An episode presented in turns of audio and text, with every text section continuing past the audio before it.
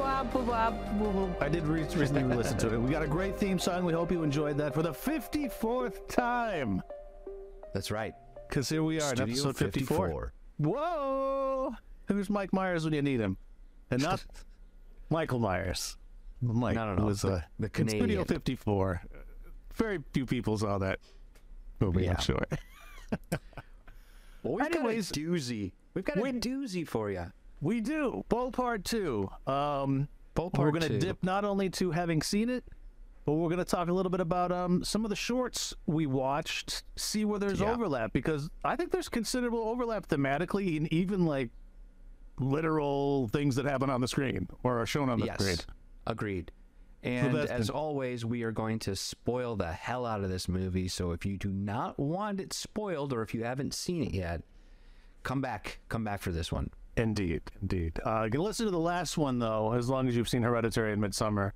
Um, Correct. But yes, let's talk Beau. Before Roadway. anything, I'm just curious. In his feature films, where does it fit for you of the three? Oh wow. What's your you know, I ranking? hadn't, I hadn't thought about that until you just asked me that. I think Hereditary is still my favorite. I may have um, enjoyed this a little bit more at times than Midsommar, just because it's completely different. This is uh, this is more of a dark comedy than either of those other films. So I'm gonna say no. I'm gonna say it's still Hereditary, Midsommar, then Beau. Is, then Interesting. I wonder if Yeah. a second screening will change that for you because Yes. having yes. seen Hereditary that second time, it made me like it that much more. That being said, for me, it's Midsommar, Beau, and then Hereditary. I know. Wow. Wow. I love them all though, so I'm not gonna I'm not gonna crap on anyone's parade here because they're all um, amazing. Um, but let's talk. Okay, this is his last installment. We both watched Right. his first short film ever that he did um, for the American Film Institute there uh, in uh, Los Feliz, California, aka Hollywood. And um, it's called Herman's Cure All.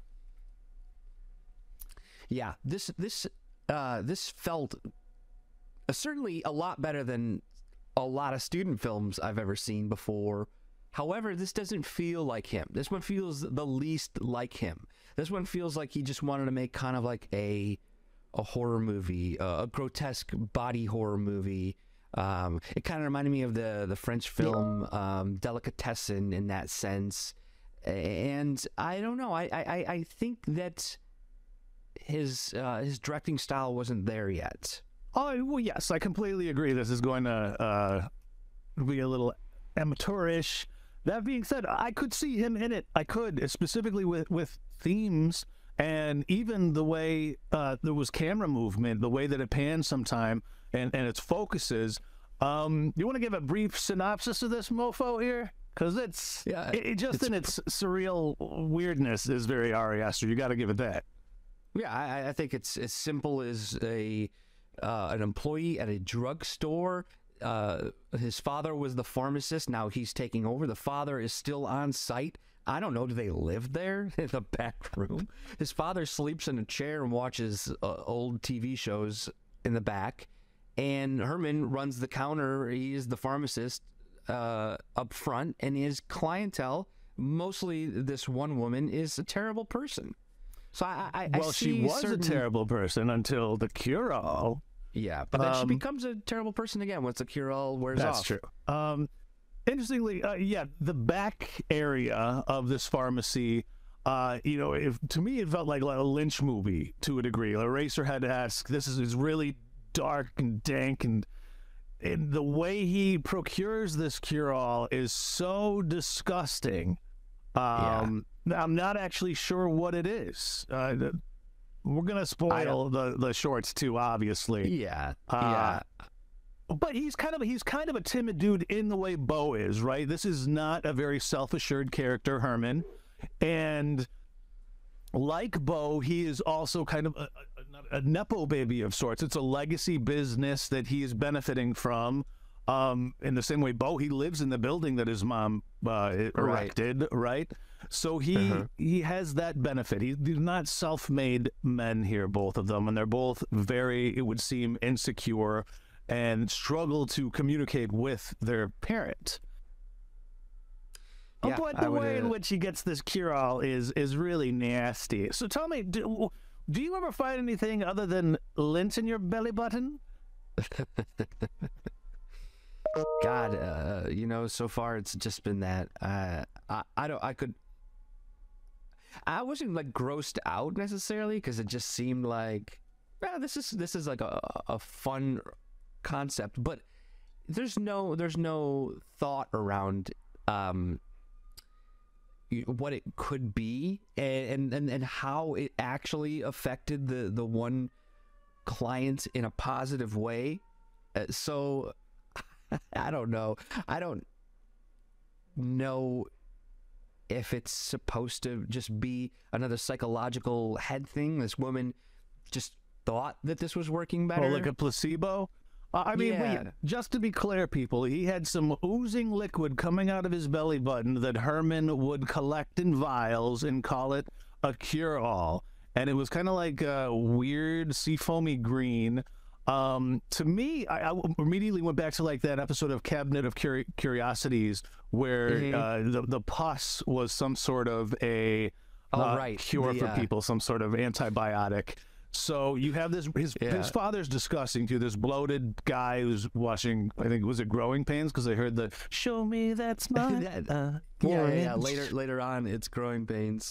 Uh, his Um, father is is terrible to him. His father is uh, critical of his work. I mean, He's a jerk. But what I don't understand is that uh, how then Herman is able to, you know, jack this tube into the belly button and essentially make him this machine for the goo without the guy. He doesn't seem to come to except at the very beginning. So is it possible that now he's being sedated by Herman? That's unclear to me.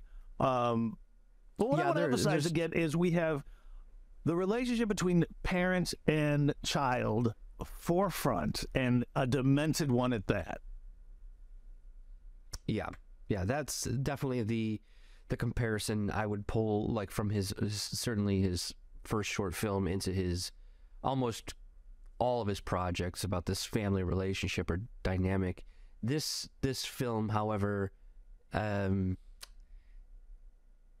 yeah, I think it was exploratory and seeing you know what he could almost get away with. Yeah, But- I, I completely agree. Uh, but there are some like nice little subtle moments wh- when he's kind of like just fixing up the pharmacy, the way he just like taps in The toothpaste the toothpaste or- box so they're in a line. It's that Yeah. meticulousness uh, that you know speaks to Aster. Um, so we watched a couple other ones. Let's talk about Munchausen next because that one is another one that overtly deals with the relationship between a parent and a child. This time, um, we have the mother and the son, which is Yeah. definitely more akin to Beau. Right, right. I was going to say the same thing. Is that this one feels the most like Beau uh, about a, a controlling mother, um, which you know there is a, a cure-all in this one as well. You know, she's That's got the two different. Uh, she's got the one that makes you sick and the one that brings Right. you back. I, I thought this was. I, I kind of uh, had a, a lot like most short films. You don't really know what to expect when you're when you're getting into it. Uh, you don't really read like, uh, what is this about? You sort of Yeah. just Right. You Which, know, yeah, I love. consume it. But I, I thought this one was was really really well directed and edited and thought out. I thought you know from between uh, Herman's Cure All to this, he had he had come a long way as far as finding his direction and uh, and voice. This one almost felt like a depressing take on Toy Story 4 where Andy Yes. is going off Very packing up his boxes. Uh, I thought you know this was like the extreme version of it. We see this this kid going off to college. He's very excited. He immediately fits into this world, this new world. S- success after success. He finds the perfect girl. Miss And then it's all pulled pulled away, and we're, we're, we see a different version of it with, um, you know, what if this mother, because this- whole time he's living living it up, she is depressed and right. having visions and memories of her her her son and the time they had together, and decides to start poisoning Right. her son to get ill so he can't leave. Right. So essentially, what what I saw is because she's watching him uh, pack up all the boxes. She has this. I think it's, her hallucination about Yeah. how well he would do, knowing how, what an Without her. amazing son he is. Right. He's gonna find the perfect girl, get the perfect job, have an amazing experience, and then she's gonna be left in the dust with her husband that doesn't really seem to pay much attention to her. Right. So then we wind is- back to right in the present where she's like, I'm not gonna let this happen. And then she goes and gets her little little vial of um like I don't drops. know why why somebody would own this product, but it, it is a very deliberate uh, poison. that just, And like a good mother, she makes him a turkey sandwich with provolone, and then I don't know why she put it on the cheese. death. You know, it just was weird where she put the drops to me. It, you yeah, know, the, wouldn't you just put it on the bread and let the bread absorb it? the wet meat, so it, it was. I don't know. It just who likes wet cheese? It just This mom sucks at making sandwiches. Poison sandwiches, not her forte. And clearly, the soup she makes him later, where she puts the cure-all, was Campbell's Yeah. tomato because it just looked. I mean, no offense Campbell. She, but- she barely gets it in his mouth, and she he spills it up all over his chest. And, Yes. and, uh, But she kills him. I mean, that's what it boils down to. Yeah. That being said, not before we get um old Frank Frank Murray uh in there as the doctor who rides his bike. Yeah. he does house calls. this guy's guy's in everything. He is in everything. He's so good. From Office Space to yeah. A jump to conclusion, Matt. he can't he can't fix the kid. The kid is doomed, No. and ultimately the mother's dependency on her son. The infantilism that occurs here, and the dissatisfaction with her own decisions, ultimately in life, because she realizes once he's gone, what is there for her, really? Uh, she loses You know- everything. she loses. Yeah. Not only then is she left there without uh, the love of loving husband, uh, she no longer knows that her son is off doing well and that the work she had done on him to raise him is going to uh, it's success. It's it's he's dead now. He's dead. He's and dead. let's not not mention that Holly McLean is the mother here. We have old Bonnie Bedelia as She- the I as the mother in this. really, really great performance. I mean, she was, yeah. nailed this role. Um, the, the thing that, that jumps out at me the most about her character is, especially in these doctor scenes, is that she has every opportunity to confess, and and you know she's got this doctor trying to figure out what's going on with this guy. He's looking up in in his head, in his mouth, and then he realizes when he when he presses his stomach, it's like an owie. But the you mom feel pain here? And it's like Yeah. excruciating. Just Yeah. a little tap. And the mom at any time could have, you know, instead of like telling the truth and saying, this is exactly what's wrong with him. So the doctor could have then taken care of him. She watches him suffer, which is, you know, the whole story summed up in, in that very scene is that this mother's love is smothering Yeah. this poor kid and not letting him live his life. And, and those themes are all over Beau. And Beau is afraid. Very much so. Um, Yeah. Yeah, I mean, there, there's obviously a lot of the like substance use in Beau too. So you got Herman's Cure All, you got substance drugs in that one, you got drugs in this one. Yeah. Um, let's move on to C'est la Vie, which we both watched as well. Um, very different than these other two. Um, this one is not explicitly dealing with the relationship between parent and child. It's more like the system versus the individual. Um, yeah, and not only that, the story is completely different. the The style here is different. Where our lead actor breaks the fourth wall and is Right. talking directly to the camera, directly to you, America, and. It, I, I really enjoyed this. I thought the, the the pacing of this was great. The different locations were great. The um, the building and heightening of the characters and the extremes of what this man is doing, from starting off, uh, you know, begging uh, on the corner to to like murder in a house. Right. Yeah, I mean, just to, to set it up, it's essentially a homeless man uh, talking to you, the privileged who get to watch him on a screen, essentially explaining how he got there, how he was once you, how the system let him down, and ultimately set him up to become this to begin with. Um, unlikable character, but what he's saying is all, you know, fairly uh, pointed. In a way, this one, and I also watched basically, which is I feel like is a, is a companion piece to this, where instead of a homeless man talking to the screen explaining It's how they got person. somewhere in life, you have a very vapid actress doing it, having issues with uh the her pool and just like stuff that you can't relate Yeah. with in the same way you might not be able to relate with this homeless guy. It's these two kind of extremes of the spectrum talking directly at you expecting you to understand um, where they're coming from. And to me they're both kind of like narrative essays in a way where like he does have these political messages and these like really deep insights into culture embedded Right. into what they're you know telling us about their own um, experience in life.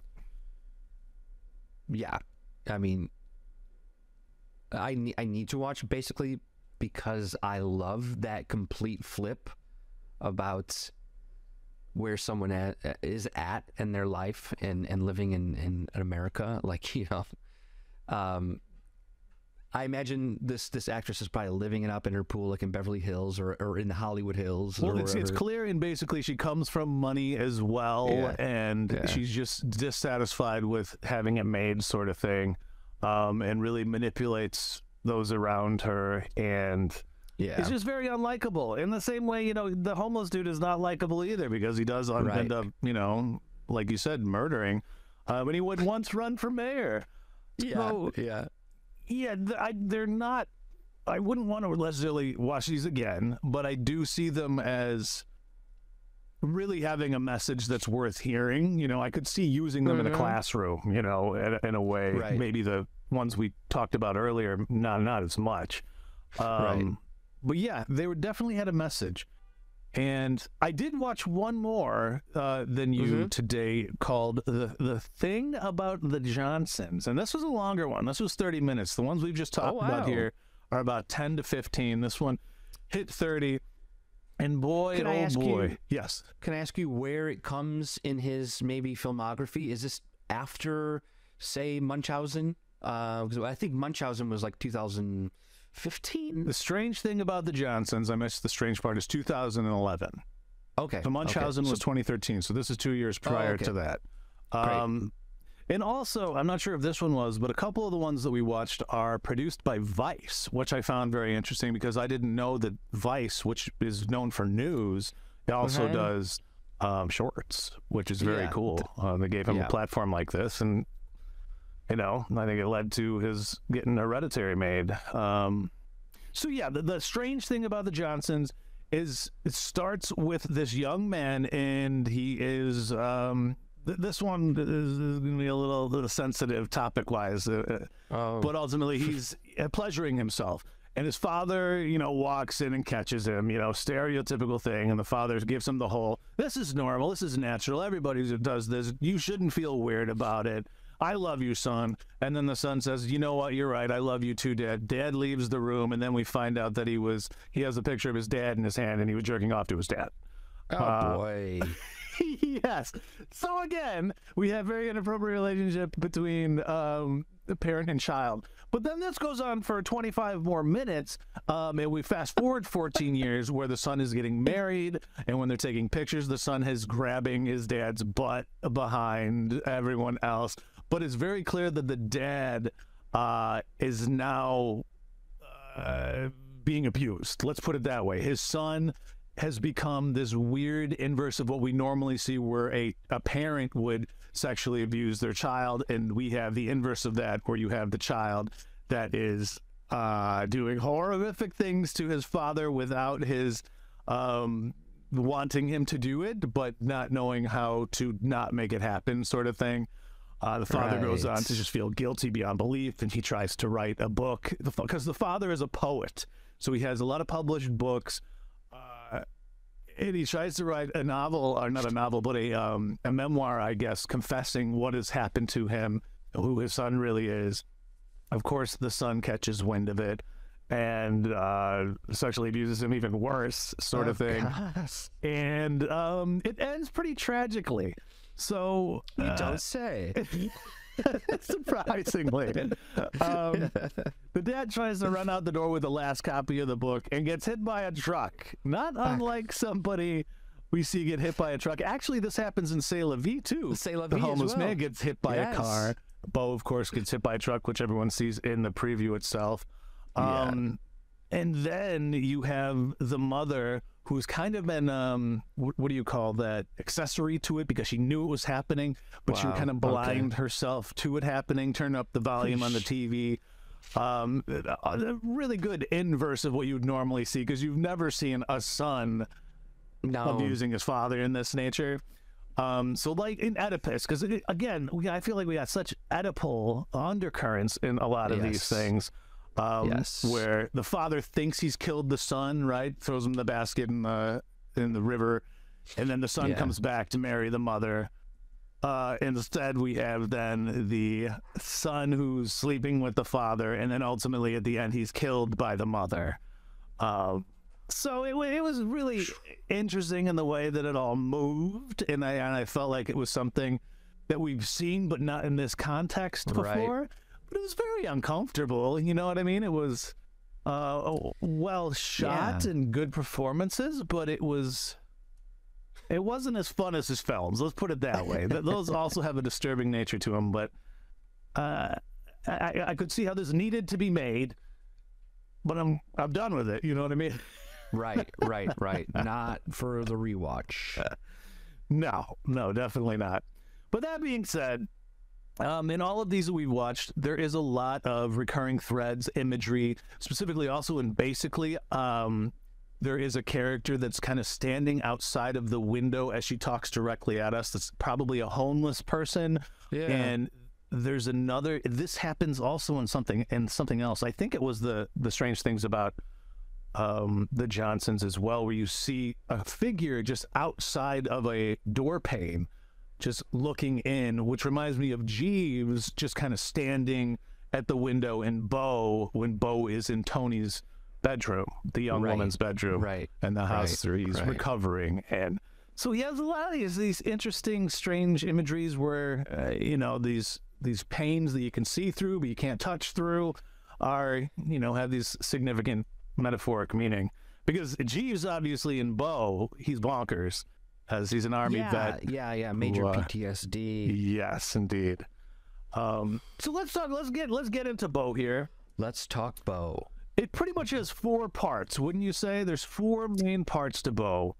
Um, Yeah, yeah. and the first one is where I mean, we should mention the very first sequence. Uh, Beau comes into the world, right? Yeah, birth. How did you. How did you like this? Because I gotta say, I I didn't like it as my attention getter. Yeah, it was okay. I, I understand. It was I fun understand being that. I- alone, you know what I mean, and, and getting birthed, I guess, because we are following him along. It just felt a little cliche, you know. Well, cliche, but I honestly think it was necessary. There's a there's there's a few things going on in this opening scene that at least jumped out to me that we Beau the safest he's ever been is in his mother's He's in the womb. Yeah. As soon as he leaves the womb, they drop him. He's on the, ground. This guy's entrance into the world is, you know, immediately a threat. The the doctors pick him up, and, and you can't really see what's going on. You're hearing all of this, and you hear um, Mona, the mother, you hear her saying, "Is he okay? He's not making any noise." And when they have to like, they slap him. I also think there's a really great moment here where he's, you know, this is the first time he's being separated from his mother as well. Right. So There's like there, there's the breaking of the umbilical cord. So we this is this is the start of it. Right. So I understand what you mean as far as like an intention getter. It doesn't necessarily make sense until either you finish the movie or you watch it again, which is Because he kind of goes back into the womb in a way at the very end too. yeah The way that he the tunnel, yeah. Um, Yo- yeah, yeah, I yeah, get it, couple- and it was really short enough that it wasn't that that big of a deal, and it sets the Right. stage for it because you get the title "Always Afraid" right after his bottom is slapped and he cries for the first time. So I get Right. it, I get it, but I guess knowing him and how he started his other films, I just had expected something different. But that's just Sure. me, and it's fine. Like you said, in retrospect, it really does work. Um, part of me wants to ask this question, and I know it's probably really far fetched, but is it possible he dies at birth? That he's dead at birth? When he Uh, comes out, because he doesn't make a sound at first, right? It's not until he's slapped.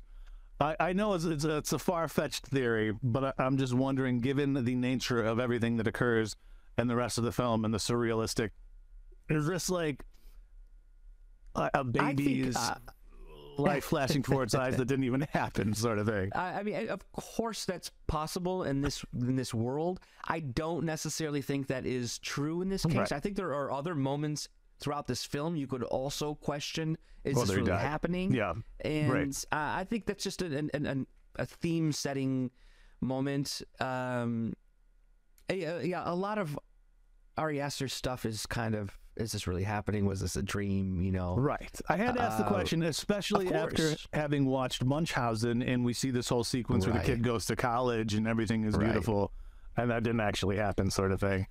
Right. Um, right? I, I yeah, I know it's a little far fetched. So let's dive into what happens after the credits. And don't we start with the therapist? There's amazing, the- fun yeah. actor um, as his therapist, who we get to see This at the guy's great. beginning and the end of the film. Um, and he, he's always inappropriately smiling. Yeah. Yeah. So Beau's therapist um is basically like a double agent or Right. you know like a or just a, a an employee. He's just an employee and and we'll we'll touch on this a lot later in this conversation, but the thing I wanted to point out though is is that he only writes down well, he might write down two things, but the thing that he Guilty. writes down first is guilty. Yeah. And, you know, at, at the end of the movie, you go back and you think about that and you're like, oh, he's not feeling guilty. He is guilty of not loving his mother. Like, that's the note he's taking to relay to the mother, like, oh, he's guilty. He, and, the therapist is constantly setting him up for, um, to play into uh, what his mother is expecting or is suspecting is that he doesn't truly love her to the amount that she feels is needed or deserved. And I, and I really feel like um, everything Beau has ever said to his therapist is never felt truly safe. That Beau has never actually had a really good relationship with this therapist because I think he's always felt uneasy that his mom could be overhearing. And then we find out later that she does know about every session. Yes, in this sense, it is, it is very Truman Show esque Yes. because it's possible that anyone that we encounter is hired by the mother, is hired by Mona Wasserman yeah, to. that's a fair assessment. There's that one almost- that I'm very curious about whether or not you think, I already know what you're going to say. but we, yeah, Well, we'll I- get to I- we'll yeah. get to that later because we're not qu- quite Yeah. quite there yet. But interestingly, the therapist does prescribe something, and goodness knows whether or not what he's prescribing is only meant to then heighten his anxiety and his paranoia rather than take it back a notch. Because uh, as we see where he lives in Corrina, Corrina, interestingly. Um, well, the a Dylan song. Granted, it's, it's, Dylan didn't actually write the lyrics of the song. It's an old country It's song. also a movie. Um, but it's also a movie Whoopi Goldberg and the late Ray Liotta. Um, and I, Yeah. I was trying to find connections thematically. Didn't didn't I couldn't really make a theory on that. That might just be a little Easter egg there. right. But this city is so fun in, in how hor- horrific it is, right? Yeah. Um, yeah. These one shots that we have of him just walking along the street and these just terrible things occurring behind him. Um, and then he buys this little figurine that plays such a large part in the entirety of the movie of a Yeah. you know, woman holding her baby, this little white porcelain figurine. Uh, what did this just just like mise en scène, this background design, set design is so amazing. I- It's Yeah, like it- nothing you could. I don't know how he dreamt it up because it is so meticulous. I know, I know, and these are certainly things that we, um, in our previous episode, questioned. Like we were talking about messing with different genres and, and not Wow. really knowing fully what to expect in this movie. And uh, uh, this is classic Aster, where there are things speckled in the background, in the foreground. Um, basically, Beau's mom like owns everything Right. she I, I- think that she also manufactures the prescription drugs that Bo takes. I think this MW is on that. I think it's on the the building that he lives on. I think it's the convenience store is also owned across the street is owned by MW, and I think his frozen dinners are also from his mom. And the, the, the frozen foods, which I got a good laugh of, it's like a combination of Hawaiian, Hawaii Yes. and Ireland. The Haw- aloha, it Yes. cracked me up. That was really But- funny. Um, but but but to go to your point is that I think everything is by design. Like this this neighborhood that he lives in that's terrible is because of his mom. Right. In one way or another, I think everything that's happening to Beau is constructed or directed by his mother. I think that's accurate. I think that also then goes back to what we were dealing with in, in the Truman Show as well, um, and even Synecdoche, New York, which I, I talked about before. But ultimately, you like did, it's yeah. making me realize maybe this is an undercurrent, uh, uh, sort of like satire of almost religion, and Mona is God in a way, right? Yeah, and yeah. constantly watching in the way that Christof in Truman Show was. Um, but I did want to mention some of the, the fun background, the stores, and some of these things you Yeah. see in the background in this crime-ridden city. Um, you got the cheapo depot where he goes and he tries to rush to get the water, and the guy's Right. like, "I will call the cops." He's like two cents short. So I'm gonna call the cops on you. Yeah. Which we realize later that the cops do overreact a little bit. Um, Yes. There's two peep show uh, establishments that he lives above. One's astral Yeah. projection, and the other one's Yep. erection injection. And um, there And are different menu like of all the things that happen in there. right too. the things that you can actually see or have done or whatever. One's called knife dick. One's I called saw uh, that. Oh, pussy open the bottle. Who doesn't want to see that happen? And then pussy inside out. Um, and then, of course, when he falls asleep on the scaffolding after when he goes to get the water, you have this hilarious scene of everyone from the streets flooding into his oh apartment my building. God, Just- that's all happening while he's buying the water and he's trying to pay for it. It's brilliant because he left this phone book, and it's it's that. Okay, let, let's let's um, back it up a little bit. Okay, because I'm I'm curious what you think about this scene. So when Bo when he comes home from the therapist, we see him like um. Uh, we, we see him go to bed, and these notes keep getting passed underneath his door. Yes. that are that are just each time heightening. Like turn your music down. Uh, I asked you to turn it down. You turn it up, and it's just not Beau doing this. So you have to like wonder who is writing these notes. Then in the next scene, when he's late to try to get to the, the airport and he's packing and he runs back to get his floss. And when he goes back to get his floss, his keys and suitcase are stolen from this building. This is all before everyone floods into his building. So did his mom have his suitcase Absolutely. and keys stolen right to see how he would handle this but Yes. would he put his mother first Does he love him? Un- does he love her enough to leave his apartment unguarded? Ultimately, Right. um, and he should have because ultimately, what happened was what would have potentially happened anyways. But yes, um, Mara's theory, because she noticed something that I didn't notice, was that it was the building manager himself, who obviously is definitely going to work for for Mona because he was also then the at the end at her fake funeral as one of the caterers, the same actor, Amazing. person, character. Um, so I think there's a good chance because he's the one we always see in the hall, right? yeah he says you're fucked You're fucked.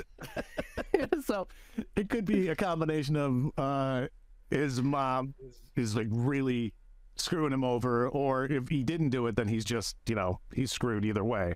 Uh, well, i mean just just gotta be that guy though, right? Because it's got to be that guy. But think about like how terrible was this plan that his mom clearly, you know, orchestrated to keep him awake all night, to keep messing with him when she knows the guy's on prescription drugs, he has terrible anxiety, and to have things stolen from him just to to, you know, push him closer to her. It's a trial. She he has to prove Yeah. how much he loves her. Yes. I mean, as you see at the end, it is ultimately a So- ginormous trial. yeah, um, yes. For So, someone to- who is just beyond anxious and scared of literally everything, thinking the worst thing's going to happen, and it always Right. does. Right. So yeah, so he when he's uh you know he's got this other crazy thing going on in his head where he's told that he has to take his prescription with water, which I think water is another crazy just um, element in this movie. But when he's, you know, he's the, they turn the water off in the building at the same time. He's got to start taking drugs with water. I mean, this everything is pointed against this guy. Everything is set up to fail. So when he's yeah, when he's trying to pay for the water, yeah, everyone comes in and then just destroys his place.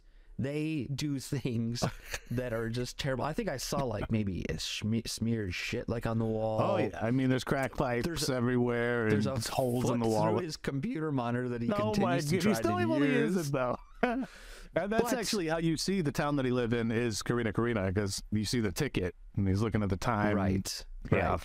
But here, I mean, as I'm as I'm saying this, I'm also now just remembering things. Like when I first, you know, sat down and I'm trying to figure out what's going on in this movie. There's also a recluse. There's a spider loose in the building. Yes, the brown recluse is brown on the recluse. loose. And uh, Wikipedia called it very. Uh, its its venom is medically significant. Yes. Wikipedia, So- according to Wikipedia. So this this is what I was going to say when you asked me if you know maybe he died at birth. My thought at this moment was, oh, maybe he was bitten by this spider, and then everything that happens after this is now you know just a crazy hallucination. Maybe he dies from that. But this might be my favorite scene when Beau and, again, I, I don't want to jump too far ahead, but it's still happening in the apartment, which is you know in this Yeah. segment of the you know broken up into these four different major moments. But when when he finds out that his mother, this phone call he's got Oh, with Bill. Hader With the UPS. is just so brilliant and, and, and like so dark. And he's like, maybe you dialed the wrong number, even though it's programmed. So when he- Right. But he dials it back, and then Bill Hader just answers. He's like, "I'm so sorry." I'm so sorry. I'm so sorry. This is very clear at that Um, point. Then, yes, his, uh, somebody has lost their face. The question is, do you think that Bill Hader was in on it? Because there, okay, Yeah, we got to yeah, make it another clear. Employee. There is a body. Somebody did die. Somebody did lose their head here uh, via the chandelier. Right, which we find out later who. But like like you just said, yes, I, I do think that he had a part to play because we learn on this phone call that her head was smashed and He doesn't know where her head is, and he's Uh, asking um, Beau to describe his mother, which is another weird thing to ask somebody. Which you have to believe that she's listening to this when he says. Describe your mother's, you know, her physical like body. Physique. Well, he's- first he said, yeah, "Can you physique. describe her?" He says, "Red Which- hair." Um, Yeah, I don't know. uh, um, can you describe her physique? It's like yeah, that's you know something's up with the head. No, but um, there's this really amazing moment as he's on the phone here. He's already been drawing himself a bath, and the water flows over Mhm. just like it does and later on when we, we see that. But this is my this might be my favorite scene when he sits down into the bath, and then there's a man above him. Clinging to the wall, like not to fall, This must and have that's been when we the see the time. spider. Yeah. And we see the spider crawl on his face, and then this whole scene where he falls into the bath with them They're is just, just tumbling and so wrestling. brilliant. It is really, really hilarious. The, It's the like- entire is theater a was just comedy. erupting in laughter at, at this point. Because, yes. uh, yeah, we can't discount. This is a moment, a very uh, rare moment in the film where it does seem Joaquin Phoenix's uh, Beau is relaxed. He's he's immersed. Yeah. He's back in the womb, but the outside the world's womb. about to come crashing down on him, quite literally. Yeah. And we and we, we learn about this dream, even though I think he tries to bring it up to the therapist in the previous scene. He tries to bring up this moment and the therapist dismisses it. Remember when he's like Because it wasn't a um, dream. I had that dream again. He's like, you know, basically pushes it away and forces him on this other track. But yeah, it's him in the bathtub again. This is like Oh, his that's safe right. It's- place. Yes, that's true. One little Easter egg I want to mention that was on the phone because we get to see Yeah. who his calls were to was his therapist, his mom, and Moviefone. Hey, this is 2021. and Moviefone. Who still calls the movie theater? Yeah. The Zennials was something you used to you'd call to find out showtimes. Um, Yeah. That hasn't been around since that- 2014. Yeah, it was that or look it up in the paper, and that just seemed like, uh, I gotta find it in the paper, and then I actually have to like squint my eyes to figure out the show times and Oh, where it's playing. What we had to Yeah. live through I know, to know. how many movies we could hop in a single day. My goodness. Right. Uh, so I, I, I you're really right. That was like, one of the funniest scenes. Was the tub scene? Yeah. Yes. And then okay, so he pops out of the tub completely naked, and instead of grabbing any clothes, he runs out of his building on the broken glass. He steps on the broken glass, completely naked and barefoot, down to the street. And this is where this is the police scene that I think you were alluding to. Don't make the me man do it. who's Don't Yeah. make me do it. He- well, what's he interesting is the policeman does have a plausible reason to be Yes. scared of him because, as we learned uh, earlier on this this little TV segment, there is this character out there, the, the birthday boy stabber, something the along birthday those boy lines. stab. Yeah, yeah. Yes, this older homeless man who stabs people while being completely naked, and they describe him as like an uncircumcised man. the birthday boy stab man. We, we learned about him on the news, and then they said, uh, upcoming on the news, the next segment was dead and pregnant. Uh, but, But anyways, yeah. So he runs up to the cop naked. Yeah. Who The cop is obviously like flirting with a hooker, right? Yes, yes. Uh, In this part of town, I'm imagining yes, she's a sex worker. Yes. And He's about to get shot. Yes, but also, um, the most vulnerable you can be. You're completely naked. You're running for your life because you just wrestled with a man in your own home, and then you you were so scared she ran into the street naked, and the police. You're like, oh my god, there's a police. What are the chances that there's a policeman there? He pulls his gun on him, and Beau is at a point now where he's so scared he he can't even like you know, reason with this police officer. He takes off. And he gets hit by a by a car. truck. Not no, it's a uh, truck. It's It's a soup And now- truck, right? She- It's a soup truck. Has a soup business, And- which is another like water-based warm liquid sort of thing going on there. correct. And, and there's one man that Beau is clearly always afraid of, the tattooed man who says everything is too warm. So uh, when he gets soup earlier, when Beau's coming home, he um, That's right. he the tattooed man, hot. who also very clearly is a employee of his mother, because we Yeah. see him on that poster at the end. That's kind of like almost like a shining moment where you realize, oh Yeah. wow, all these people are Yeah. are in on it. So that that truck has to be yeah a uh, Mona Wassermann MW you know It service does. as well. Well, yeah, that's what I find interesting. Is yeah, we're going to start to move to part two here, which is going to involve Yes. Grace, who was who hit him with the truck. Yeah. Um, so let's just do it. Yeah, let's just let's just jump into Yeah. his awakening awakening in Toni's bed. And Toni is the daughter of Grace and Roger, who are Right. perfectly cast. Nathan Oh. Lane is Nathan Lane uproarious in this, and cracked me up so many times when he kept saying "my man" and my man, my dude, my dude, my dude. You gotta take your pills, my dude. Oh it my just- God. It doesn't feel like Nathan Lane, and it it is. It's so great. Um, but yeah, that's what that's what I was getting at. Is Please. they're both clearly working for Mona too, but you can tell that Yeah. Grace is not necessarily comfortable with this, right?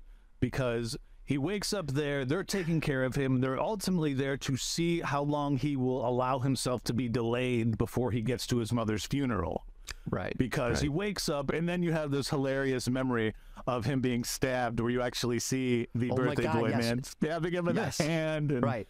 Because we didn't gut see that part. We see him get hit by a truck, but what we don't see is that while he was on the ground, the other naked man is like straddling him, stabbing him in the stomach. ah yes um, Insult to injury. but they're so loving and caring of him to a sick degree they put on this essentially what turns out to be a tracker a gps device on his leg that it's like impossible to take off yes, um but they lie to him and they say it's like a health monitoring. Right. Well, at, you, at your ankle? Yeah all the places to monitor your health.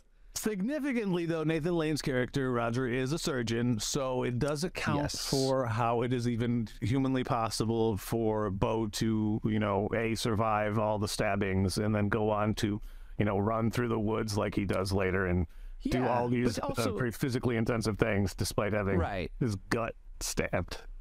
Right. They they they um, not only soak him up that they they start medicating him. Like when they sit down to dinner, they all take their pills. They're all medicated. Right. It's like it's it goes with each meal, and um, yeah, I think you're right. I think Grace Grace um, genuinely cares about people and taking care of people, and we learned that they had lost their son, a war hero, and I think you know Grace has that motherly instinct Right. to want to help Beau and take care of him, and also feel bad for him in this situation because she is a mother.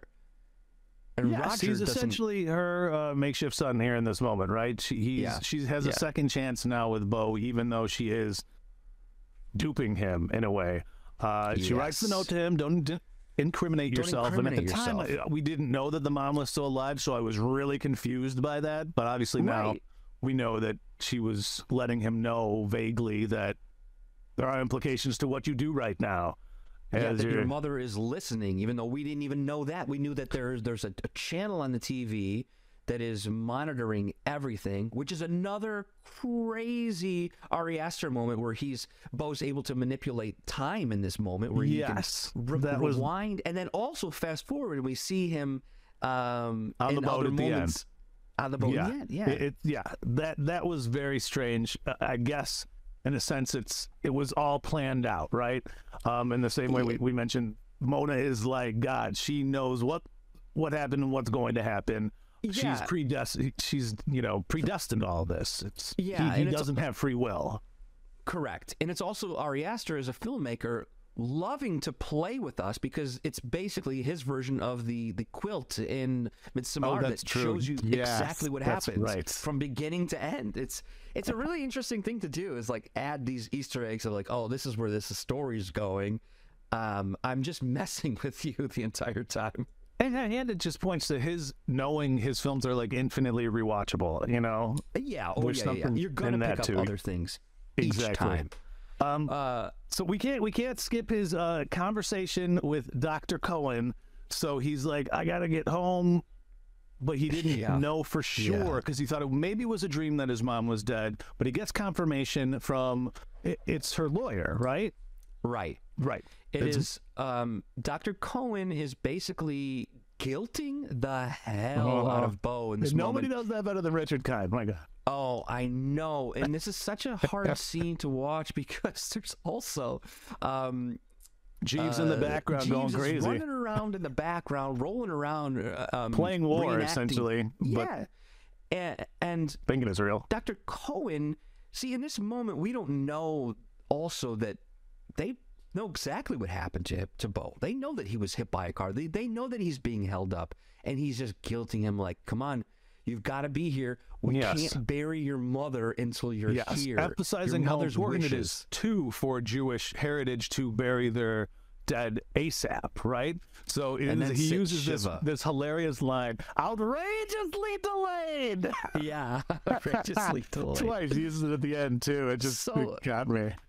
and that's where where Beau's like I I gotta get home, and then Roger and Grace start kind of messing with him, and you're like, well, we we can't take you home today. We could take you home tomorrow, Right. and then you know then tomorrow comes, and he's like. "Mm, I got all these surgeries. Yeah. Gotta move him Grace has gotta go to work, and man, they're messing with him. But that that scene at that dinner table where um, Grace is is hesitant to even give the the tea or whatever Yeah. that is more warm With water. Mhm. warm water to uh, to Beau because she knows what's really going on, and that and then this moment will then come out later as more evidence that Beau had every opportunity, even though it wasn't an opportunity because they're guilting him and like, oh, I could move things to today and then I could drive you. Do you want me to drive you? And then it's like, come on, And he- Roger. he's just is- paralyzed by by fear, insecurity, inability to decide, right? And Yeah. these are the moments that his mom exploits then later when he's on, on trial, and that specifically, Yeah. where Nathan Lane kind of gives him like ten seconds to decide whether or not yeah. he needs to go right in this second or not. Um, it's just it's so well thought out. It, it, not only so just like Mona's master plan is just is gorgeous, But let's not negate uh, the daughter, Toni. Toni, who is yes. completely neglected by her own parents uh, because of the dead son. All they care about is the dead, and they neglect her in the process, which pisses her off enough so Oh, that yeah. they give her room to Beau, which didn't make any sense before you know that essentially they're being paid by Mona to and that the other bedroom is the the dead hero's son's room that we can't change anything. And not only do they neglect Toni, they heavily medicate her so much to, Yeah. where I think she's you know taking it upon herself to just you know self treat her. She basically eats these pills like they're candy. Yes, um, and then obviously we see her later smoking, um, and forcing Beau to smoke, and then Three there's a really funny moment because they essentially threaten him with the charges of, of like that he sexually assaulted them to force him to smoke, and then he has what's in it, and she says, "There's three things." Just leaves him. and then like, all right, what are those things? And then and then Beau, um, like every other scenario in his life, he needs to question whether or not this will kill him. He says, "Well, can you die Right. from this? Am I gonna die?" and then he gets really, really high, and they make him hold it in even longer. Which, yeah, he he gets really high, so much so where he. They, they drive her basically just drive him around the block Yeah. and then he's back inside. And then um, Roger and Grace come home. Yes. Uh, when he gets high, don't we get some scenes uh, there flashing back to the youth? Oh, or- you're right. Yeah, Uh, I yeah. can't remember which ones were, were those. Was that the one where we see the bathtub and where we see his? What we find No, out later is a twin brother, um, I- who does I stand up to the mother to get think- put up into the attic. Is that not when we see that, or No, is this just this more the- cruise flashbacks? I think this is cruise stuff. Is what I was, was going to say. I think we, we meet Elaine here. We meet Elaine, um, who is this this other child, which looks like this is a cruise for. Um, I, I don't want to say the elderly because Mona isn't, but it seems like everyone here it might be above fifty at least. yes. So Beau and Elaine are the only kids. So Uh-huh. much where um, it's obvious when Mona's like, "Oh, hey, look, another kid at the ice cream." and that's a little too convenient. That's what I was uh, uh, asking earlier, or what I was Yes, alluding to I earlier. exactly what you're talking about. Is Elaine pressured to do this as a child? Right. That was my question To- too. Has Elaine always worked for the mother? Yes, because the way her mom act, it, it just seemed like the mother of Elaine could have been an actress within the movie, sort of thing. Uh, yeah. I, I, yeah, it was just it was it was fascinating to then look back and see how much of this was planned because this was when she told Beau, Beau, you can't have sex because your dad died when he conceived you. At Yeah, the same yeah. time, introducing him to this girl that he obviously does then kind of fall in love with in that moment, as we see. Right. Um, and then she says, "Wait for me, wait for me," and then ultimately he does end up waiting for her until consummating it's- that that you know the age of what forty eight? Do you think he is? I think 47, I think he's 47? Uh, you know what? There's a really great Easter egg. Um, and I'm going to come right back to this cruise ship in a moment, but there's a really great Easter egg later on when Beau's at his mother's house, and it says, you know, MW um, protecting you since it's like almost like a security thing, um, protecting you for X amount of years. You know, right. Oh, and the tag and to that was perfectly safe. which Yes, obviously you never say Beau's with Mona. age. That was Beau's age. Ah, got it. Okay. Yeah. So the reason I question Elaine was because we're learning now that Beau's father died during sex. Is this another way of telling or teaching Beau at a young age uh, not to have sex, to wait for me, to wait for marriage, to wait for basically however long the mom can push sex off from him and scare him into it uh, or, or away from it. And then the mother perfectly comes and snatches Elaine out of the room. The other disturbing thing is that um, Mona and Beau share a bed. Yes, it's it's a very creepy, like incestuous sort of relationship, and that's what's so Yes. weird though. At the end, when she's making it clear, "I never loved you," I, they they're just tit for tat trying to hurt one another constantly, and Yes. then demand each other's presence. Uh, do you think? Do you think? Um, Elaine showing Beau the dead body in the pool, which was another just ridiculous moment where she's bound pounding on the doors like, "There's a dead pool. There's a dead man in the pool." It was just another thing to just show Beau like the reality of death. It, Yeah, was I think like she the tied mom, death with romance again. Yeah. Right. yeah, because uh, his mom makes it so clear. Thing the mom put on like layered it all on the same time. I'm going to tell you how your father died. I'm going to introduce you to a girl that you might fall in love with, if not I have already fallen in love with, and then I'm also going to show you a dead body. This is like all just brainwash, and yeah, I don't know.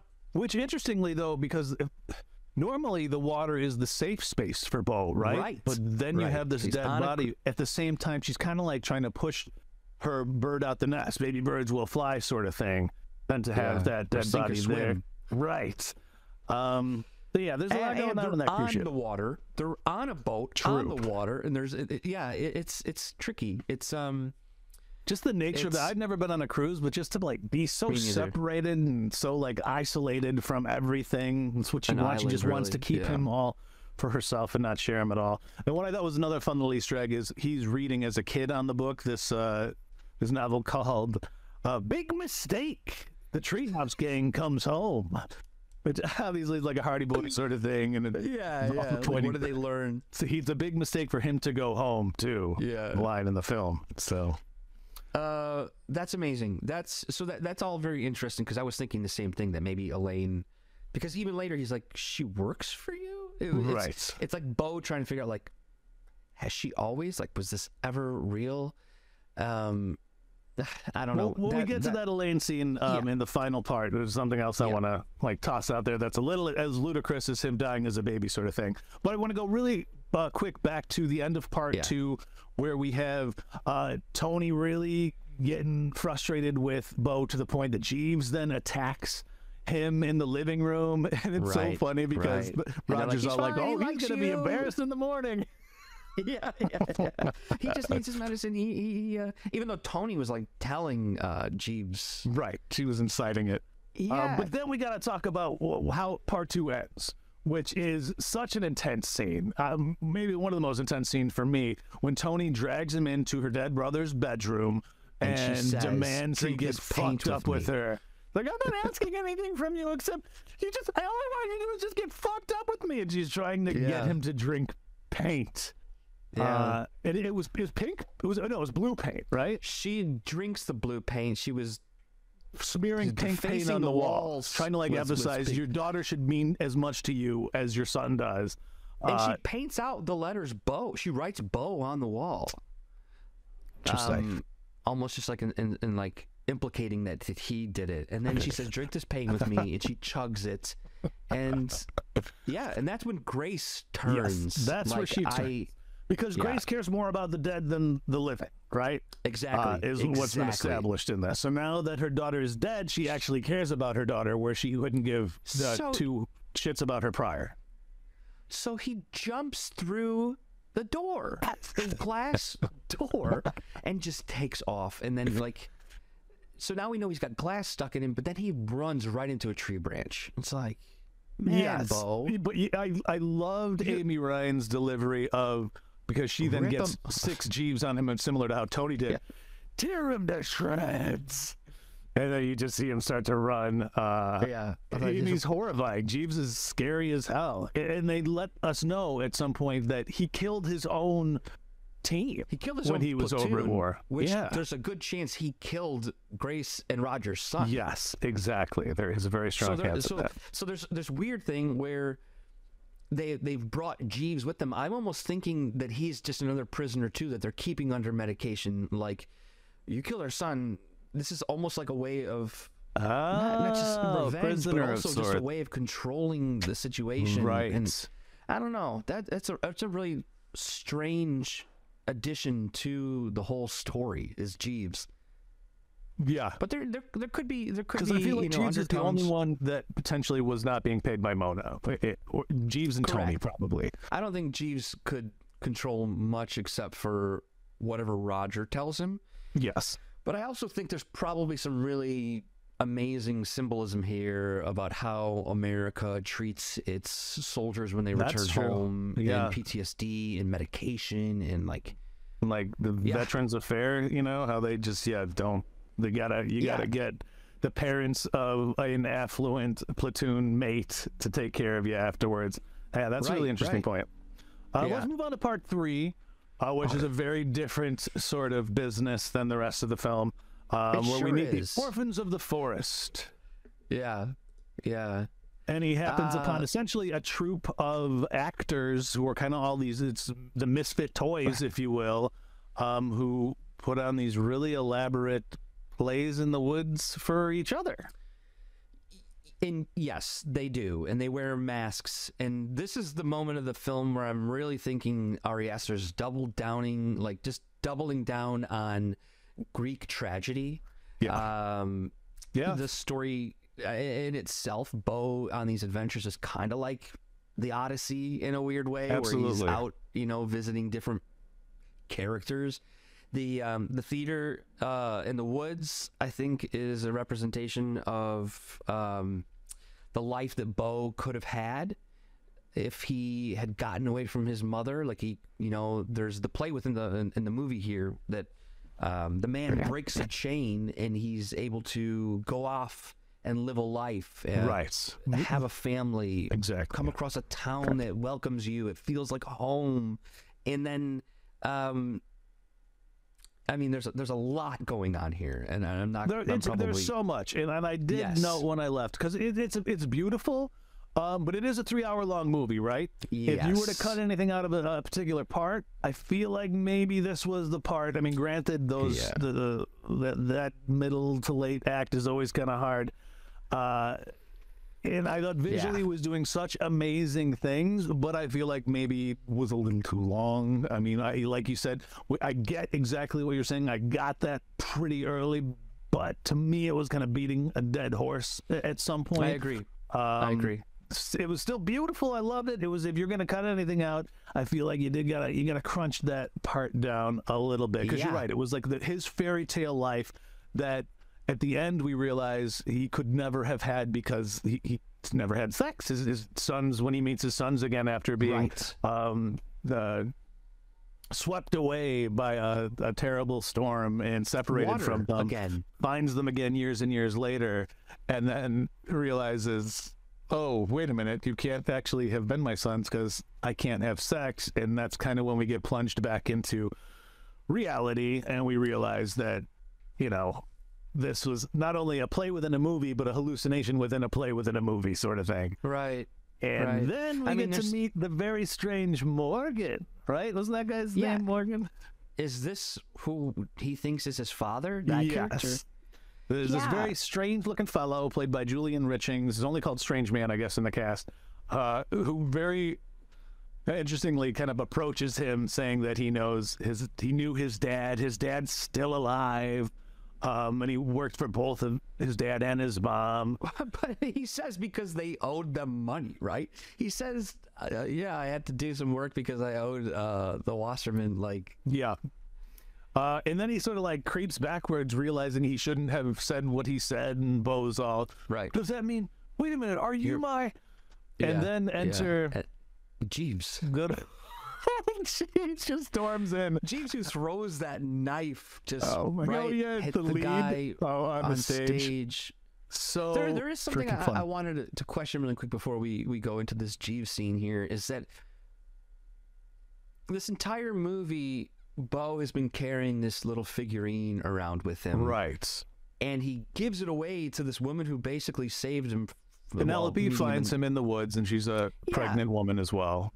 She's pregnant and i really thought this this um this this whole scene here was very also religious and i think the figurine kind of represents the virgin mary the way she Yes. looked uh, there's also that s- very similar statue outside of mona's Like house identical.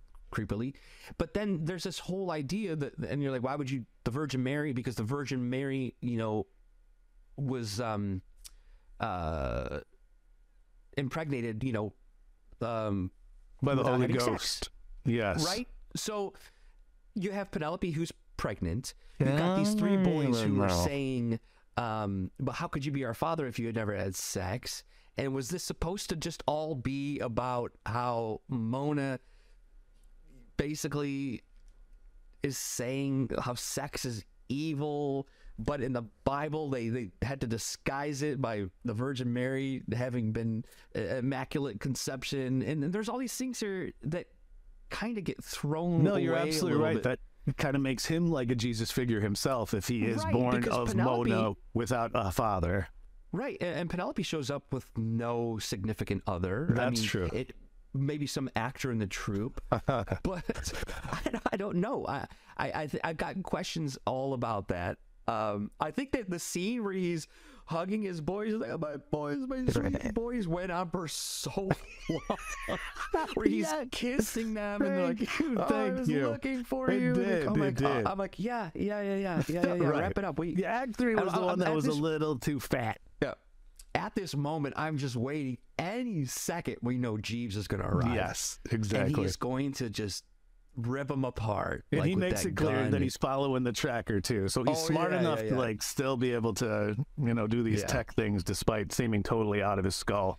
Well, all he knows is murder, right? That's the um, that's only true. thing that, that he was almost programmed by the military the same way Beau is programmed by his mother to just fear everything. All he knows is killing. And that's what he does. He shows up, except there's the one guy who's controlling like the that like weird sound, like the drone. He's got there's a gun in there and he pulls the gun out. there. There's like cute rainbow. So, and then he just rips out a handgun.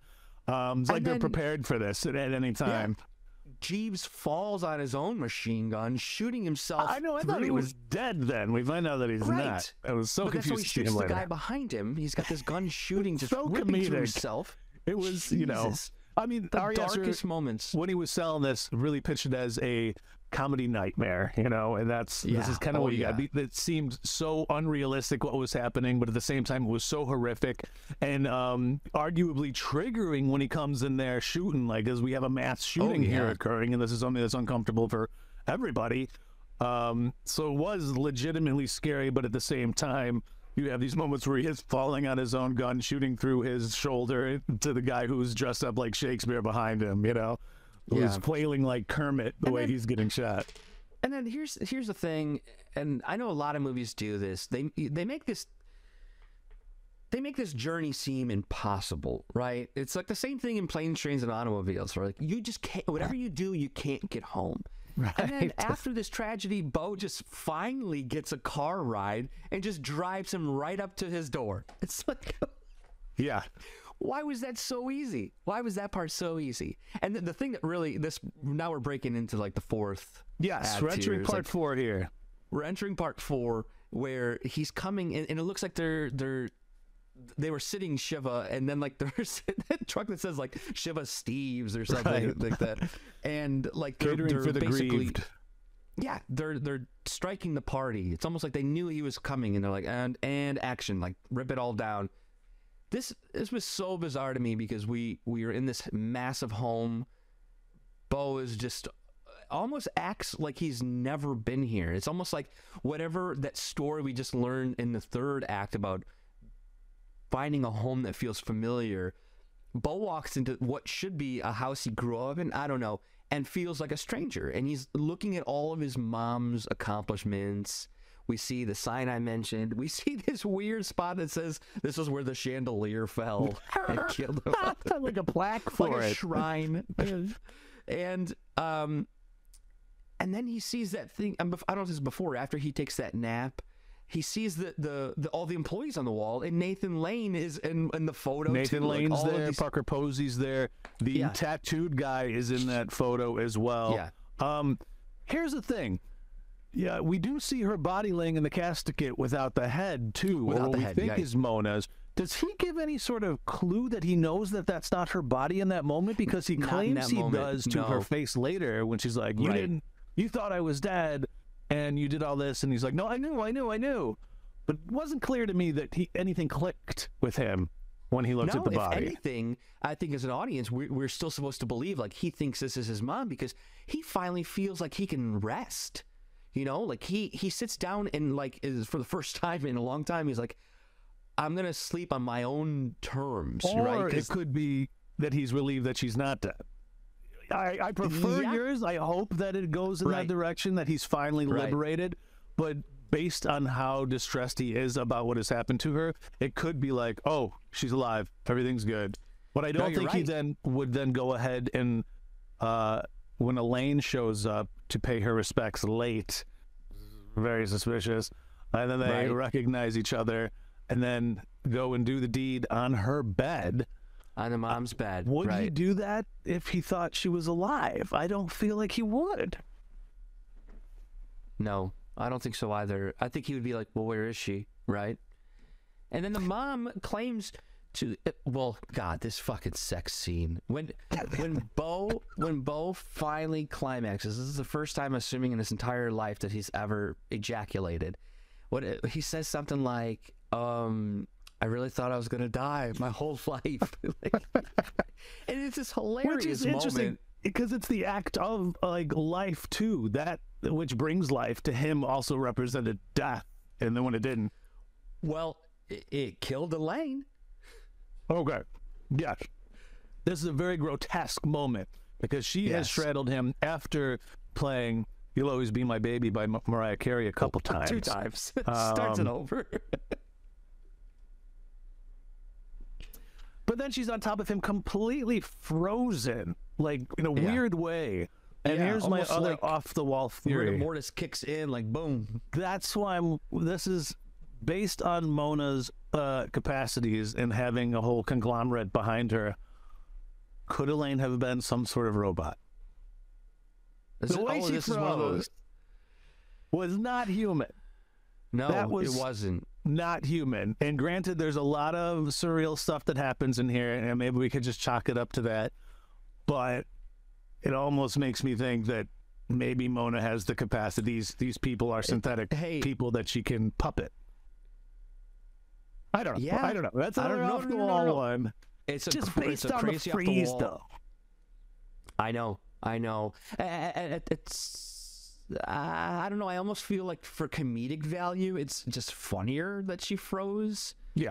like it is that. very I Yeah. it was fucked up when you would just see Beau like laughing. He's like actually like r- like oh my god, I didn't die, and then they do that reverse shot of her, and it's like we have to know that she's dead. Yeah. Yes. Um, but the, the most disturbing part is that I think Mona watched the entire thing, Absolutely disgusting. Yeah, which she's is disgusting. the devil more than God, almost in a way. It's like yeah, it's yeah, like yeah. a Lucifer's trial almost than anything. yeah. So she ultimately gets a couple of her underlings to come and take off out Parker Posey's body, Elaine's body. Uh, yeah, like it, it doesn't move at all. It's still ridiculously frozen. Just threw me off. That part just like boggled my mind more than anything. Just the whole the freezing stuff that I- went on. I agree. I agree because not only was she like frozen on him, she was in that same position on the ground. Yeah, Yes. maybe maybe Mona gave her something else like a drug. Maybe, yeah, that is that's possible. That yeah. definitely is. Um, but yeah, let, let's uh, let's jump to then the big reveal, right? Mona's Oh, yeah. back. She's gonna chastise him obviously for doing the dirty in her bed. How could you? How could you hurt me like this? Blah blah blah. And then out comes the therapist, and Beau finally realizes that she has been masterminding everything.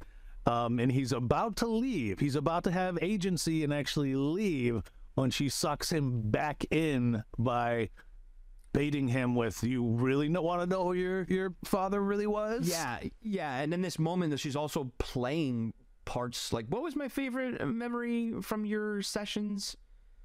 Oh yeah. Um, yeah. While the therapist is just smiling creepily like a robot might. Yeah, yeah. Uh, something just popped in my head too. There's there's a moment where this was going all the way back to being with Grace, and when they hand when they hand Beau the phone, he says, "Oh yeah, I I, I know his number. My mom made me memorize it." Do you remember that? Actually, you cut out for a second. Do you mind repeating that? Oh, sorry. Um, there's a moment when Grace lets Beau call um, Richard Kind's character, Yes. and it, it, it, do you remember he says, "My mom made me memorize his number." Made me what the number? I don't know. For some reason. memorize it. He memor- Memorize. ha- yes. Yes. he okay. had to memorize it, and it's things like that. Like she had had this planned out for so long, and it's like now you know when you cut back to the the therapy session, she's been recording all of his sessions, so and like probably having them. I don't know, like broken down and like queued up in audio form. Everything she has done and, and is is so manipulative. She but has a right. Production team, which we find out obviously at the end when we have actual imaging of him in his own apartment, him running outside of his apartment. right, Only place she didn't have any control over him was the forest. right, right. Which is where, yeah, he sees a different, you know, a different life. Uh, so, but yes, so so Beau talks about. Um, he's like, I, I I had these these dreams that I had an older brother um, who was like a or another version of me, a stronger version of myself, and that's when she Uh-huh. says, "You want to know the truth?" And then she like almost like drags him up to the attic. Now, when we're in the attic, because he goes up those those stairs, we see Joaquin Phoenix's Beau, or so this is a question like, is it him? Is it a vision of himself, or did he actually have a brother? Kind of reminds me of the Simpsons episode where there's the two Barts and one's up in the attic chained. Yeah, exactly. Uh, know? Bort. Um, Bart, Bart, yeah. I think it actually had a twin. I'm running with the twin theory. Okay. Uh, that because, I've done some reading, well- and that's what it seems most people are running with too. It, it Okay. seems like that is his twin, and she he did stand up to her, but that doesn't explain who what his father is. Right, yeah. His father is a giant penis. But a penis monster. with this, these weird talon arms too.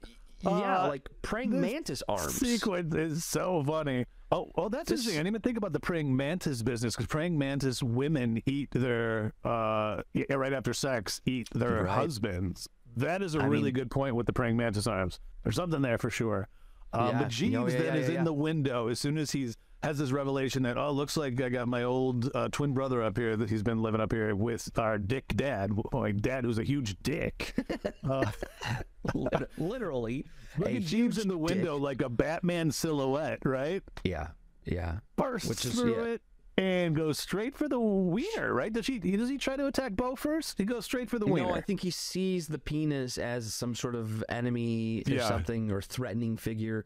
But it, it doesn't this whole ti time like the penis trying to say like Beau. what is he trying to say? I think he's saying Beau. Beau?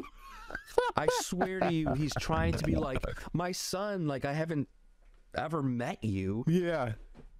Uh, It's I, I don't remember that. I was weird. probably laughing too hard at what I was I saying to be able to even Because then Jeeves is stabbing his balls. slicing right into the gonad too, and a very uh, graphic. But then the know, talent was- comes out, and uh, it reminded me of the scene in Starship Troopers where uh, you remember the in, uh, Oh, yeah. the I end know of Starship exactly Troopers where Right through the head. Steve, uh, who stole Kelly Kapowski from Zack Morris and Saved by the Yep. Bell, the actor who played this. This character who also kind of tries to steal Denise Richards then from uh, That's right. Johnny Rico ultimately gets Casper stabbed by the brain bug directly into the skull. I just flashed right to that that moment. Yeah. Uh, But you know what also ran through my head in that moment um, is that right back at the dinner table, Roger tells tells Beau he Oh. mentions his testicles. the distended balls, the descended descended- sack. Yeah, I'm, I'm trying to figure out like in this moment when we see this giant penis, I'm like, is there supposed to be a connection here between or foreshadowing? Foreshadow, foreskin, Uh, foreshadowing. This is where multiple viewings need to come in because yes, there's some Yeah. sort of like passing. the- It's back to hereditary sort of stuff, the sins Right. of the father sort of thing. You even see it during the sex scene his distended balls coming out. I know, I know, I know. Man, Parker Yeah. Posey. I don't have a theory on this one yet. Um, but yeah, there's got to be there's got to be something to that. Absolutely. Uh, but then he comes down. The mom ultimately hits him with "I've never loved you" after like this horrific rant. Uh, and Beau finally can't take it anymore, and snaps into somebody else for a second. Uh, Yeah, he does. Um, and, and now, now this is another scene where I have to question what actually happens. he puts his hands around his mother's throat and he squeezes, but he doesn't do it until she's dead. There's there's a moment where he's like, "Oh my god, I'm so sorry, I'm so sorry," and Right, then she she's still standing. passes out. Does she actually die? No. Well, it's possible. So you- you're suggesting this last Uh, trial in the arena is all of his own sort of like guilt of is is he self trialing, right? Versus she faked it. She faked this death, which I think is very plausible given how much she's faked and that whole Yeah. because she gasps so ridiculously. If you were Yeah. choked out, you wouldn't gasp it, right? No. That because I- she's I- just although, uh, filled her lungs with air, air again, so she should be alive. And there's a good chance it was staged, so that was like sugar glass that she fell into. It, it was Uh, there's another weird moment here that the therapist is there and then he isn't. huh. I didn't notice Because that. You're right. waiting, He's I was waiting after she collapses and Beau's about to like take off. I was waiting for the therapist to show himself, Yeah. and now I'm wondering, did this scene even happen? Like, Uh, yeah, I mean, he could have died so many times. Uh, reality could have diverged from fiction at any time during this entire film. Um, Right. But I love the end. Uh, so ultimately, he's in shock after what he thinks has killed his mother, that he choked her out. And he pops on this boat, the boat that we see earlier in the film in the TV that's able to see the future. Right. And it looks like he's he's just. I at first I thought he was going to kill himself. Really, yeah, I thought yeah, yeah, it yeah. was some sort of like suicidal thing. But instead, he like goes through this tunnel, which obviously is kind of like vaginal. He's going back into the womb of sorts. metaphor. Um, and then his boat stalls. The lights come on. He's in this huge arena, and up at the top, like the power position, sits his mother with her lawyer. And there he is in the middle of the water, helpless, and suddenly realizing there was glue on the bottom of the boat, so he can't even get off the boat if he wants to. He's literally stuck, which makes me think, you know, she put glue at the bottom of the boat, right? Oh yeah, yeah, yeah. yeah. And then he has this funny 1 800 defense lawyer on the other side, like down, With- down low. yeah. Without a microphone, The- Right. the, trial is clearly uneven and not fair. Yes. And this was another moment where I I wanted to compare it to Greek amphitheater. You know, like yes. they used to, you know, everyone. I also think we we are the audience. We are in there. There's there's lights being projected in there, almost like a theater projection. And I I kind of believe that Ari Aster was like, you kind of you decide. You you the audience decide. Um, is is he guilty of not loving his mother? Did he was he a terrible son? And right, right. I mean, everything this woman has done to this man, her son, was criminal. Oh yes, I mean, how how could you love her after all she'd put him through? And obviously, as we saw in those ads for like ADHD and pimple cream, she used him. She Yeah. was uh, like, Oh yeah, yeah, yeah. no, he, Yeah, he he's was not getting paid. And to Right. let him then live in squalor in that apartment too, uh, That's just yeah. that's That's, something, I wanted I to bring up as well. Yeah, she lives in this mansion, and he lives in a place where there's um. Oh, above these sex shows, and there's a spider on the loose that could kill him. Here is a direct comparison to Munchausen, though, is because at the end, okay, the engine blows up. He essentially lost the trial, right? As much as he tries to defend all of his reasonable rationalizations about why he did what he did. Uh, Yeah. were all like legit because they framed it like he gave the porcelain figurine to this slut in the forest. Yeah, yeah, yeah. I'm like, wow, that's a that's. That and was that right. he wouldn't help the homeless man who was only asking for a little help, who was literally chasing him like he was going to tear him apart into his building. But yeah, he flips over, he, he drowns, right? He's back in the womb, Yeah, but it's not he- unlike Munchausen where the mom kills the son. Um, and they both sob afterwards. That's the thing that I missed, and I, I read. I didn't realize that Mona was sobbing after he had finally died in the background, almost potentially Yeah. regretful of what she'd done to him. Maybe finally, Yeah, and then he he drowns in guilt, right? yes. Yeah, it was an up uplifting romp. The Yeah. whole thing. Um, I mean, but I did love it. So That's yeah, that's that's the truth. Is that like as crazy as this story is, I loved it. I was laughing the entire time, where even probably when I shouldn't have been. absolutely, me too. And, and I think that's because it was so you know over the top. I mean, it was very long. It was. There was times where I'm like, Like this podcast. Thank you, listeners. yeah, yeah, yeah. This is one of our longer ones. We're at like an hour and 25 right now. But um, it's because there's a lot to talk about. There's a lot There to unpack is. here. It's it's loaded. Um, I'm certainly excited for his next one. I think it's called Eddington, perhaps. oh yeah, That's yeah, right. yeah, That's yeah. what we were gonna do. We're gonna have to, I guess, shelve that. Talk about his future projects. I know he's producing one I had mentioned that irked me a little bit called Dream Scenario. It has Nicolas Cage, so I'm a little little curious about what that's gonna be about. Um, but I mean, there's so much to get out of this movie. I would suggest seeing in the theater because the visuals are just so out of this world. Uh, you got any final final thoughts? And I mean, I heard that this movie was also shot on IMAX. Like you could see this movie on IMAX. Wow. So if I was going to do it again, I would I would probably go back and see it like an IMAX because of some of those beautiful Right. uh, animated Act three like, would be perfect for that. You're absolutely yeah, right. Yeah, yeah, yeah. Uh, I just think it's it's kind of all, also funny because you would never think to shoot this movie like No. Oh, that's another thing. I just Uh, want to talk about the production.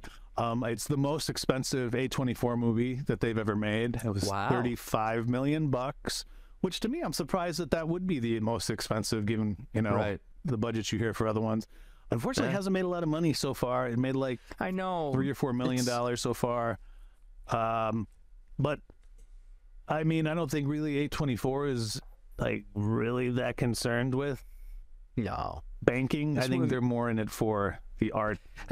Because I guess they have some strange, mysterious backers, right? They A24? have to. They have to, and they're so. they, they've got movies that make money, and Yeah. I, I think this. I, I'm not going to say this was a gamble. I mean, it was probably a gamble financially. I mean, I think that they knew it was a good movie, and that it, uh, over time it will do well, and especially like 10, 20 years from now, people will love this movie. Yes. But the thing that that was is uh, on them is that they put a Ari Aster three hour film into the theater that had that level of a budget because you know people based off of his other movies don't necessarily love him, Yeah. but might roll the dice at home. So I, I think Yeah. this movie will do well uh, on, on demand. VOD, that would be nice. Yeah, See it on yeah. VOD. Uh, They'll make maybe their money there. use a different like uh, promo image than just the, the sad sack Beau. I think it maybe just needs to be spun with Well, the promo image There are the different. There's the different Beaus. There's all the different Beaus now, That's, right? There's that's the yeah, I don't one. mind that one. That, that- yeah, Yeah, that's pretty yeah. good. But um, Uh, yeah. I I the last thing I'll say about this movie is that um, I thought Joaquin Phoenix did an amazing job playing a man child. Like I thought he you know, he put on Absolutely. look look he put on some weight. Um, uh, he was very vulnerable. The, the the stuff in the in the bathtub, rolling around naked with that other that other man. Uh, I just thought it was uh, a hell of a performance, though. Uh, yes, I agree. Supposedly, that scene where he does run through the glass, they had to do a couple takes in the fir- first one, or one of the best takes. Apparently, he like he passed out afterwards. like there was glass in him. People were Oh. Uh, catering to him or tending to him rather. So yeah, he went he went all out like he always does, did. and I didn't have any qualms about any retread of the Jokerness as noted in the last cast. It was completely its own beast, and Yeah. I applaud him for it. No, he's stomped.